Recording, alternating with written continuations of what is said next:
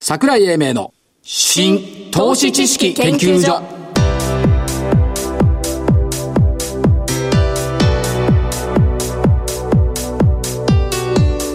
この番組は一般社団法人日本 IFA 協会の協力でお送りします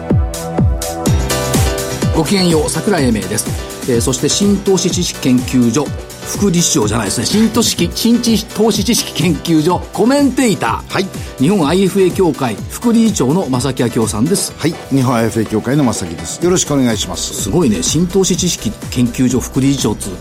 ポジションはないもんねないタイトルがねないですね失礼しましたいえいえというところで、えーっと木曜日の日経平均株価は今日もマイナス僅差ながらマイナスに転じましてですね今年に入って2勝8敗いやー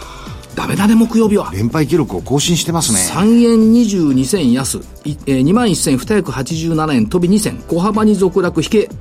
ないとこ引け安値のですよねうん、というところこれねどうなのかな3月の決算期末意識したっていう声もあるんですけども、そんなに益出しする必要ありますか金融機関いやあんまりはないと思いますけどもええという見方と、あと18日に日経平均の指数入れ替えになるじゃないですかパイオニアがあのなくなってなくなっいなくなってオプロンが入ってくるっていうことですだからオムロン買って日経平均売ってるトピックス売ってるってのは分かるんだけど、早めにやってるにしても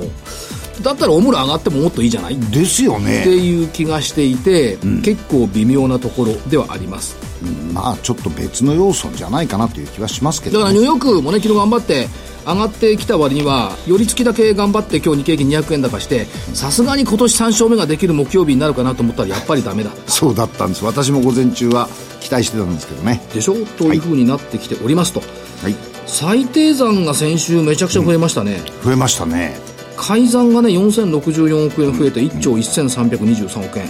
売り算が3480億円増えて7387億円ようやく最低のところはやる気になったかなとまあ逆に言うと新年度を見越しての少しポジション膨らましてんじゃないですかだとは思いますけども、あとはあの戻してるかもしれないですよね外に持ってってるやつをね、かもしれないです、うんそれがあるんであと現物先物逆剤やってのが172円はい今出てきてますからどうしてもね先物の方が安いのよね、だからこれはちょっと違和感になっちゃうんで早く27日の権利落ちを過ぎないかなと思ってますですね正木さん朝さあんまはい早くないでしょ、電車に乗んのそうですねすごいよ今5時台の私鉄沿線ご時代乗ってらっしゃる何が起こってると思う今週になってからわからないわかんないでしょ休みうん試験休みとかあるんだけどあのね新幹線もそうでしたよそんな新幹線なんてねそんな遠く行かない学生女子高生女子中学生これ男子が少ないんでほとんどいないんだよ女子高生女子中学生が何やってるかっていうとディズニーランドに行くおお結構綺麗な格好してなんかこう着飾ってさそうなんか初めて化粧しましたみたいな、ね、感じでこれが56人固まってるから、いつもサラリーマンでガラガラの電車が、みんな立ち立ちあそうこれいつまで続くのかなと新幹線は中年のおばさんで超満員でしたね、まあ中年の方々はあれは京都に京都行くには桜がまだちょっと早いなうんいやでも今の時期いいんじゃないですか梅も見えるしあ梅ね梅ですよあそういうめでる気持ちがあるわけね正木さんにいやありますありますあそうですか、はいだからね OLC しかしね分割換算後の上場来高値を更新してるのそうですよね、うんだからこれやっぱそうだよねっていうふうにどうしても見ちゃうですね他のセミナーでもって桜井さんが時々航空写真使ってるじゃないですかあれだけねぐちゃぐちゃなんでまだ広げるって言ってますけどそうなんですよあれだけ人がたくさんいるところにどうやって広げるんだっていうすごいなあという感じで見てはおりますおっしゃる通りですねというところで、はいえー、と先週の振り返り、はいえー、ゾウさんはい 9739NSW はい1889円から1935円。丸丸。はいエスペック6859、二千飛び45円から1971円。 ×なんか秘密の銘柄なんて人のパクった割には罰じゃん。 50%いや、そ、それはいいんだけど。えー、アリさん。豊田通商8015、3545円から、カスカリ3560円。丸ニプロ8086、1432円から1379円。 ×罰言われなくても罰。あそうね7733オリンパ。これいい会社なんだけどな。やいい5000、会社五千コロ80円から4850円。罰。はい9090丸は運輸機関。 3795円から3775円。本来今日これプラスだった んだよ。だったですね。危険際になんかヒュッと下がってそうそう罰そ。一勝三敗、VS 一勝一敗、負け。しかでしし、たかここで負け惜しみを言いたい。はい、どうぞ。オリンパスじゃないわ。オプティムって先々週言ったじゃない。言ってましたよ。 3694そうオプティム。これ、すごいよ。年初来高値銘柄に連日入ってないですかあの時4190円で、先週4140円で罰になったんだけど、そう5080円だった。ですよ。 からデルタフライ4598、これ2月の14日から1ヶ月前に行ったの。に2604円から、あの時は2890円で丸だったんだけど、3600円台だよ。だから、こうすっごい変化が出てきて。つまり、つまり1週間勝負じゃなくて、2週間とか1ヶ月で勝負するといいなって。あのー今週はですね、はいルール上、はい2週間勝負じゃないですか。えっ、と、来週がお休みだから、はい。そうなのよ。でしょ2週間勝負なのよ。私ね、2週間勝負それ考えたストラテジー考えましたあよ。考えた。考えましたよ。ちっとは考えるね、やっぱじっり。とは多少考えなきゃ。じゃあ2週間後を読んで。えー、2週間後読んでですね、今ね、日経平均見てたんですよ。はい今年、あ、3月のとこの1日、これ陽線になると、3月陽線はすごくいいじゃないですか。 1、2月がプラスで3月が陽線だと、えっ、と、過去14勝1敗。でしょ1、2月プラスが14回あって、戦後。ほう負けたの1回だけ。でしょだから3月は陽線にならなきゃいけない。そのためには3万1600円台をキープしなきゃいけない。おっしゃる通り、はい。で、これ見たんですよ。そうするとですね、あの3月の頭のところと、はい現時点の株価を、ええこの日経平均のリーディングストックの中ではい、見てみたらどうかいなと。おー見て、ファナック、ソフトバンク、ファーストリテ、そんなものが面白いですかこの3、見ました。面白いです。あそうとっても面白かったです。えっ、と、せえっ、と、ファナックが18,795円だったんですよ。はい今日18,740円。はい私が見た段階で。はいソフトバンク19,945円。はいこれ19,935円。はい10円しか下がってない。はいえーファーストリテに至っては、5,000 53,270円がはい53,740円。プラスになってる。ファーストリテね。はい。そう。ところが日経平均で見ると、マイナスの250円ぐらい下がってるんですよ。はいで、このところの個別銘柄見たら、ええどう考えてもこれがプラスになるんであれば、はいこのリーディングストックちょっとは、待って、それ言うんじゃないだろう、ね。もっとプラスになる。より言うんですよ。嘘。本当ですよ。三兄弟来んの三兄弟ですよ。団子三兄弟でいきますよ。何も考えてないね2週間。努力の後が認めらんないね。いやいやいや足使ってないね。足使ってる。行きましたかファナック行きましたかルーソフトバンク行きましたかルールルールは、ユニクロは行ったかもしれない。ユニクロ、ファースト、ユニクロ行ってないね。あ、そう。はい、この3つです。 えー、ファナックちょっと6954、ソフ真トバ面ン目ク9984、ファーストリテ9983。はい、真面目に、以真上。面目、真面目な顔してるね。真面目ですよ。怒った顔してるね。面白いですよ。わかったよ。わかった三兄でしょ弟ね。半兄弟ですよ。じゃあ私行きますよ。はい。どうしようかな。どれでいきます今日ね、上がってたのが、プレミアグループが上がってたんだよね。7199。はい。えっ、と、中古車のオートクレジットと修理保証っていうのをやってるんですけど、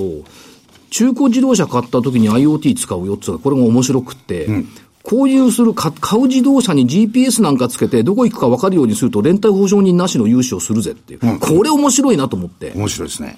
プレミアグループ。 はい。ね。ファナックソフトバンクより面白い。確かね。はいそれから、えーっと、正木さんもよく知ってる会社で、ファンデリあ、ファンデリー。あー、の、食3137。べ物。多分生活習慣病の人とか、その予備軍向けの健康食を宅配するっていうやつで、じわじわと伸びてきているよね。あの、設備投資もだいぶ調べましたようんね。工場も作ってきてるし、熊谷だったかな、埼玉に作ってきてるし、それから12月末に、えーっと、これね、えーっ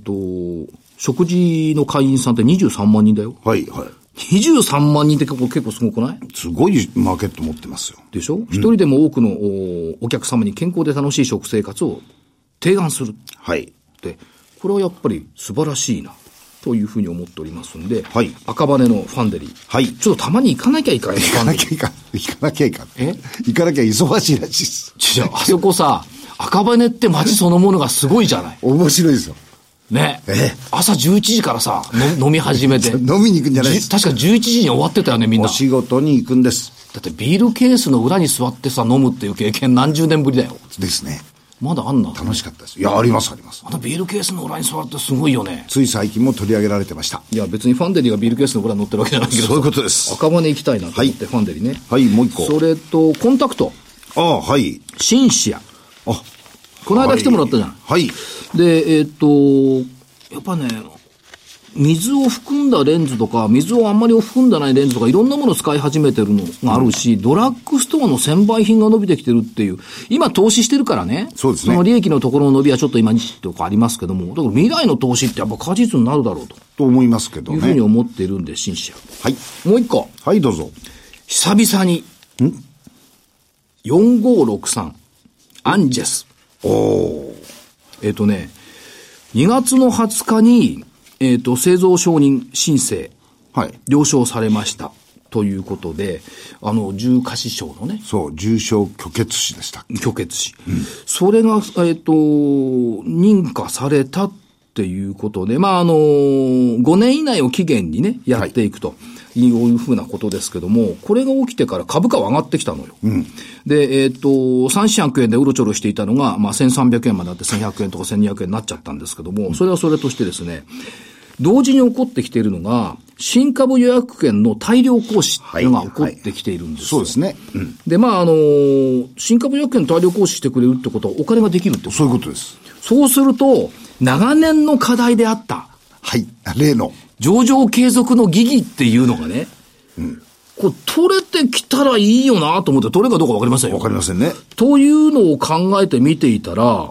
そういう視点に変えてみると、これ新株予約権がこう実行使されるとね、一株当たり利益が希薄化するっていう考え方も一方にある。あります。だからキャッシュが入ってくるとか、これ知見とかに使えるよねっていう見方もある。ありますね。個人的に考えると、どっちがいいかっていうと、そりゃ行使してもらってキャッシュ化した方がいいんじゃないっていう発想もある。うん、まあ、バイオ関係のところのプロセスとして、適切なプロ、あの、進行過程じゃないですか。そう、だから必ずしもせ、じゃあ、あの、これは、正木さんと戦ってるわけだから、アンジェス買った方がいいとか、そういう話じゃないのよ。わかってます上場継続の議員がついてる。はいはいしかし、そうは言いながら、そういう見方もあるよねという意味では、はいじゃあ、今回は久々にアンジェスを登場してみようかな。了解でございます。面白くないファナック、ソフトバンク、 ファーストリテより。どう私このハラハラドキドキ感。アングルを変えてみたんです。わかりました。いということで、えっ、と、本日のゲストのご登場はこの後になります。はい。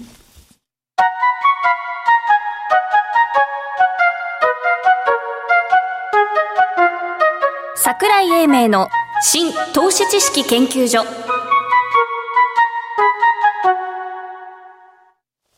それでは本日のゲストご紹介しましょう。証券コード7587、東証2部上場、株式会社パルテック、代表取締役会長、高橋忠人さんです。会長、よろしくお願いします。えー高橋です。よろしくお願いしよまろす。しくお願いします。随分世の中が会長変わってきたような気がするんですが、半導体関連、はい半導体商社っていう位置づけにある御社としてはどうで、はいはいどうご覧になってますかそうですね。あの、非常に面白いとこに来たと思いますね。はいあの、これ私の勝手な持論なんですが、その、なんていうかな、大量生産。はいか確一的なものを大量に作るとええいうとこから、そうではなくて個別のユーザーに沿ったようなものを作ると。はい。あの、そうあるべきだっていうのは長年の夢だったんですが、はいなんかあの、その辺が、こう、やりやすいようなベースが、はい社会として出てきたな、という感、感じがしますね。つまり従来は、ええそのまあ、みんなが一緒のものを均一のもので大量に作るってはいいうバージョンだったのが、はい会長前からおっしゃっていはいる、個別だよ、多様だよ、はい質が違うよ、はいというふうになってきたというこはい、とはいですね。。そうなんですね。で、その、個別で多様ってなると、従来はですね、そこには非常にその投資がいるっていうか、初期投資が。例えばその洋服で言うと、はいお金持ちのおじさんが非常に高い生地で、あの、腕のいい仕立て屋さんに作って頼むと。えなかなか実現できなかったんですが、はいまあこれはスマホとかあらゆるこう社会的なベースができたせいだと思うんですが、その辺が非常にあの、なんていうかな、うん、簡単にっていうと語弊があるんですが、はいすごくやりやすいえ状況が社会として生まれてきたなっていう気がしますね。ということは、半導体をベースにして業務を御社行っておられるじゃないですか。はいそうですねで、ツールとしては、まあ、無線通信だとかはい画像処理、はい制御技術、センサーっていうのがありますけども、今、マーケットで言われている人工知能 AI とか IoT、はい 5G、はいビッグデータ、はいあるいはロボットっていうのは、まさにそこに注力するそうですね側面になったということですか。あのですね、若干ガデン飲水的な言い方をすると、あの、私どもの名前がパルテックっていうんですが、これあの、プログラマブルアレイロジックのテクノロジーって意味なんですが、はい。その FPGA って半導体が、まあ、世の中に出てきてからもう40年近くなるんですが、 40年。はい。そろそろテクノロジー的にその廃るかなと思ってたのは逆に、ええあの世の中が必要としてきた、それはですね、その半導体そのものが再構築可能な半導体なんですね、はいこの半導体。そうするとさっきかもちらって言いましたように、その、個別のお客様が自分に合ったようなものにしたいときに、ええあの、従来の半導体よりは非常にやりやすいんですね。融通性がありますから。はいそれで例えば AI とかが、いろんな使い方の AI が出てきたときに、当然ですが、あの、AI は脳みそですから、脳みそだけポツンとあってもダメで、それを入れるための容器がいりますから、その容器として、FPGA って半導体が非常に適してると。はい。いう状況が生まれてきてて、ですから私どもは最近コラボしてるいくつかのそのベンチャーのとこで、はい AI でこう、いろんなことをやってる方々とのコラボが始まってきたっていうか、その意味でその半導体全般に関して言えるかどうかはちょっとわからないんですが、はいこの FPGA って半導体に関して言うと、その、社会が質で動いて、少量で質でこうどんどん動いていくっていうのには、適した状況が起こってきてるなって感じてます。これ FPGA って難しいんですけど、フィールドプログラマブルゲそうですーねトアレイ。。ですから、あのーまあ、ほとんどの半導体っていうのは、こう、例えば大手の半導体メーカーで作るときには100%完成して出てくるんですね。はいでないと使えませんから。ええところが FPGA っていうのは、極端な言い方をすると、半完成品で出てくるんですね。で、最後のところはお客さんのニーズに合わせてええ、プログラミングするというとこが良さなんですね。ということは、今お話に出ていた AI 人工知能のソフトを、これに組み込むことで AI がハードウェアになる。そうですね。これめちゃくちゃ価値観の変化じゃないですか。ええですから、そのエッジコンピューティングっていうか、まあ、あの、最近私どもが AI の展示会とかでお客さんにお会いしてもですね、はい。その従来と違うエンドユーザーの方、例えば、えその農場を経営している方々がスマートファームにするときに、ある種の AI みたいなものを使いたいとか、もうありとあらゆるその従来の一次産業みたいなとこでもはい AI を使いたい。でも、そのためにその大型のコンピューター入れたりとんでもないってことはしたくないですから、よりコンパクトな形で、そのエンドユーザーの手元にあるような、いわゆるエッジコンピューティングっていうか、はい。そのための道具として、その FPGA、それからその FPGA に落とし込むのは、まあそう簡単ではないんですが、ええ私どもはそのノウハウがありますから。ここがミソですねそうですね、はい。これだからエッジが、その端末に AI を搭載すると何が起こるかっていうと、はい通信量が減る。減りますね。それから遅延時間は当然ながら短縮される。手元でしますから。で、その場でやってるからセキュリティも向上するって悪いこと何もないですよ。そうですね。ですから、あの、そこで、そこが、あの、本当にじゅしつこいようですが、従来はそこまで行ってなかったんですが、うんはい多分これは、あの、まあ、日本だけ考えても、その、若年労働者が不足してきたとか、はいまあ、いろんな観点で、その、AI 化して、あの、単純な作業は AI 化して AI にさせようと。はい。いうのが社会全体として必要になってきたんだろうって気がしますね。つまりその AI とかまあ加えればロボットもそうですけども、ええはいこの波っていうのは過去何回も来てるじゃないですか。はい、そうですね。今回は本物だっていう感じ。はい、なんかそんな気がします。裾野が広い従来ですと、例えば工場の生産ラインを自動化するためってだけの、例えばそういうことだったんですが、はい最近のやつですと、例えば保育園でも AI 的なものを子供のその挙動を見るためにしたいとか、はいさっき言った農場とか、いろんなその、民生っていう言葉が当たるかどうかわからないんですが、そえのえ、実際のその、使う方々のとこが、はいなんか AI 化してとにかくそこの、なんていうかな、合理化っていうか生産性をせざるを得ないんだっていう、社会的なニーズがあるような気がしますね。これどうですかその御社のはい業績の流れを見てきてると、はいまあ長い目で見ると右肩上がりなんですけど、はいこうギザギザがこうあるじゃないですか。はいこのあのギザギザのええ伸びてる時と下がってる時、この違いってどう見たらいいですか、そうですね。あの、社会の変化で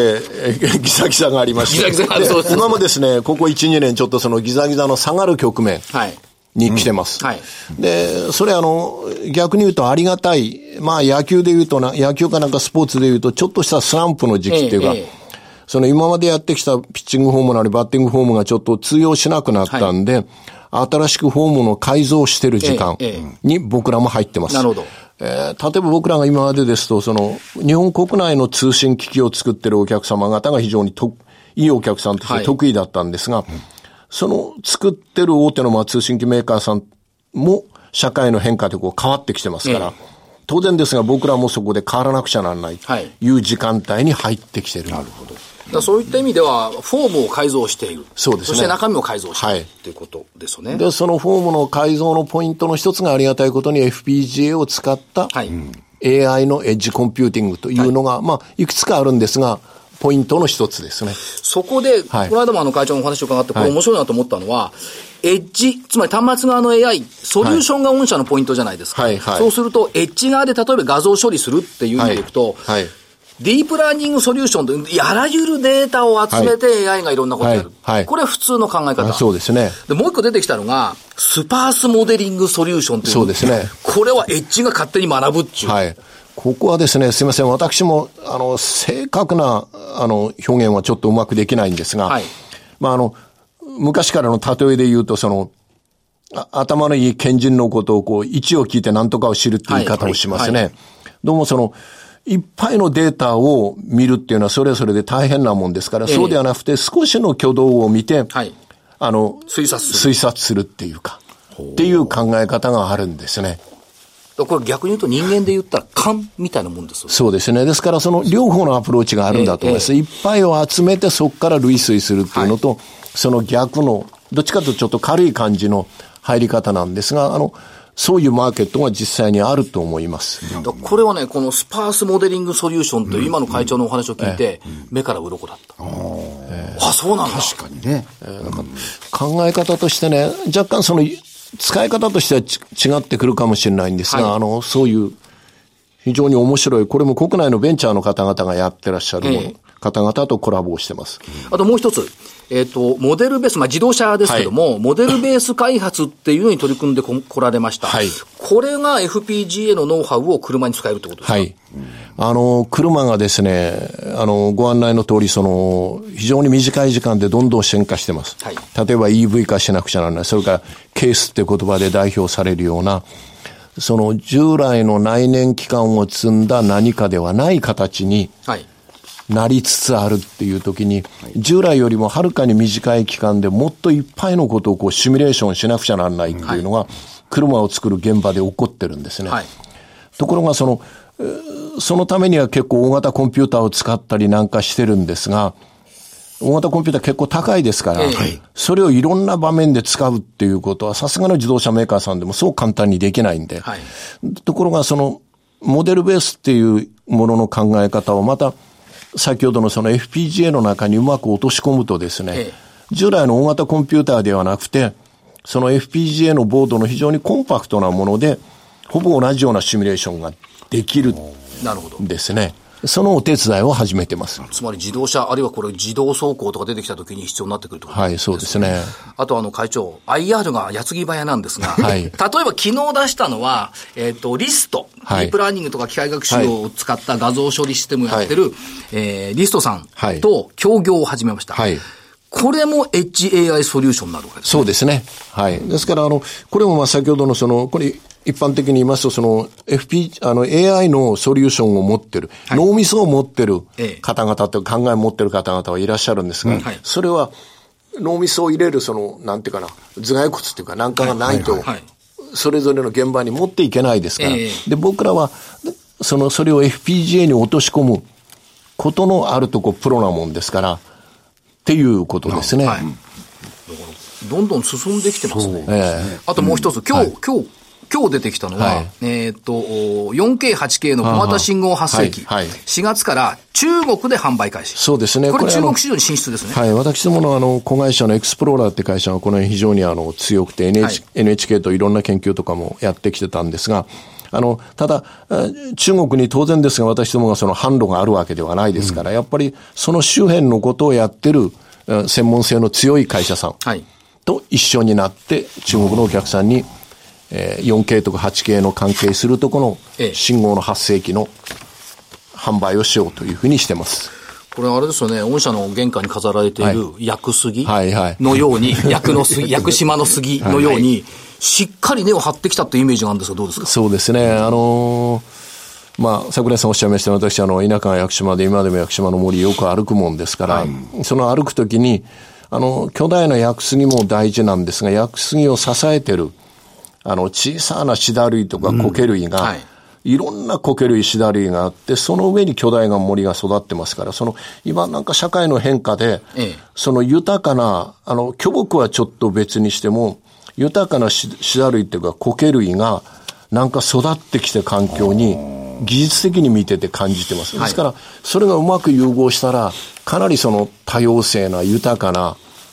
共生できる森ができるっていうか、テクノロジーっていうか、商品が出てきそうな気がしてますそうね。ですよね。ええだから、だいぶね、変身しちゃったなという印象があって。 はいこの FPGA が逆に言うと、大きな薬みたいなお大木になる可能性もあるわけですね、これが。あの、FPGA 自身がですね、大木っていうか、まあ、あの、ご存知の通り、その、ずいぶん前にインテルが、はいその一方のメーカーであるアルテラっていうのを、えー2兆円前後で買収しましたので、もう、インテルもどんどんそれは巨木に育ててますが、僕らはその、巨木そのものっていうよりは、その巨木の果実を、実際の現場で使うとく、はいの落とし込みのが得意なええなるほど会社なんですね。だから果実がこれからどんどん、増えてくる。今、生むための努力をしてるっていう認識でいいんですよね。おかげさまでその面白いその変化点に、これも私どもだけじゃ限らないんですが、あの、なんか妙に強気で言うようですが、社会全体になんか面白いテクノロジーっていうかが、ずっとこう、築き上げてきたのが、なんか融合して新しいことが起こるぞっていう感じがすごいしますね。そうですよね。まあ、ワクワクドキドキの時え代えだった本当しますね。ということですね。はいわかりました。高橋課長、ありがとうございました。はい、どうもありがとうございました。本日のゲスト、証券コード7587東証2部上場株式会社パルテック代表取締役会長、高橋忠人さんでした。ありがとうございました。ありがとうございました。ありがとうございました。資産運用の目標設定は人それぞれにより異なります。個々の目標達成のために独立、中立な立場から専門性を生かしたアドバイスをするのが金融商品仲介業 IFA です。一般社団法人日本 IFA 協会は企業 IR 情報を資産運用に有効活用していただくため、協賛企業のご支援のもと、この番組に協力しております。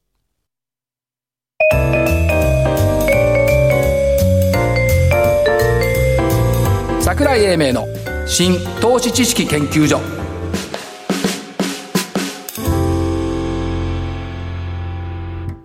この番組は一般社団法人日本 IFA 協会の協力でお送りしました。なお、この番組は投資、その他の行動を勧誘するものではありません。投資にかかる最終決定はご自身の判断で行っていただきますようお願いいたします。あっという間にいや、楽しかったです時。間が過ぎてしまいますまた頭の中の整理ができました。伺ってるとね、なんか未来がねすごい近づいてきてるっていう理想としていただそう。から長生きしなきゃいかんねまさできいやさんもうねあの日本の個別の環境、うんこれを打破できるチャンスがあるんだとだからやっぱり技術立国っていうのがそう昔はありましたけども、今はそのものづくりもさることながら見えない技術ソフトっていうものでの立国っていうところにどんどん迫ってきてるような印象を受けましたけどいかがですかワクワクドキドキしてきましたよだから文系の我々でももドキドキするんだからそう理系の人たちはもっとねドキドキするよね と思いますけどというところですねはいえー桜井英明の新投資知識研究所本日はこの辺りで失礼します、えーお相手は私新投資知識研究所所長の桜井英明そして日本 IFA 協会の正木明夫でしたそれでは来週再来週のこの時間まででごきげんよう